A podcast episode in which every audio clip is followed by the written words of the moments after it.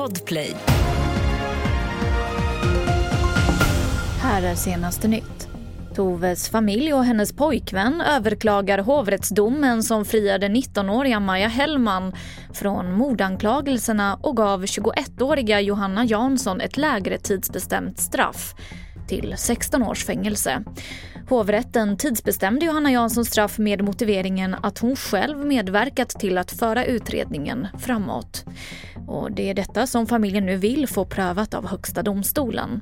Johanna Jansson har sedan tidigare överklagat domen och det åligger nu Högsta domstolen att ta ställning till om målet ska få prövningstillstånd. Sveriges framtida förhållanden till Europeiska unionen har seglat upp som en het debattfråga under Sverigedemokraternas landsdagar i Västerås som har börjat idag. EU-parlamentarikern Charlie Weimers öppnar för ett omedelbart utträde ur EU, en så kallad Swexit, om unionen går mot mer överstatlighet. Vi hör vår utrikeskommentator Ann Berg.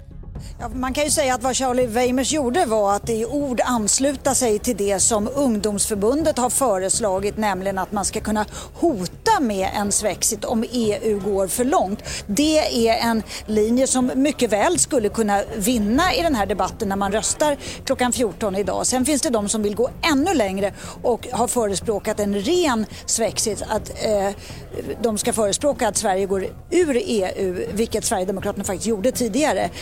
Den ser inte ut att vinna gehör. Mer nyheter på tv4.se. Jag heter Emily Olsson.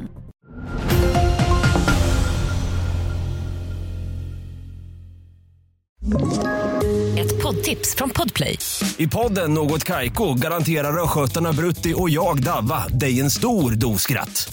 Där följer jag Pladask för köttätandet igen. Man är lite som en jävla vampyr. Man har fått lite blodsmak och då måste man ha mer.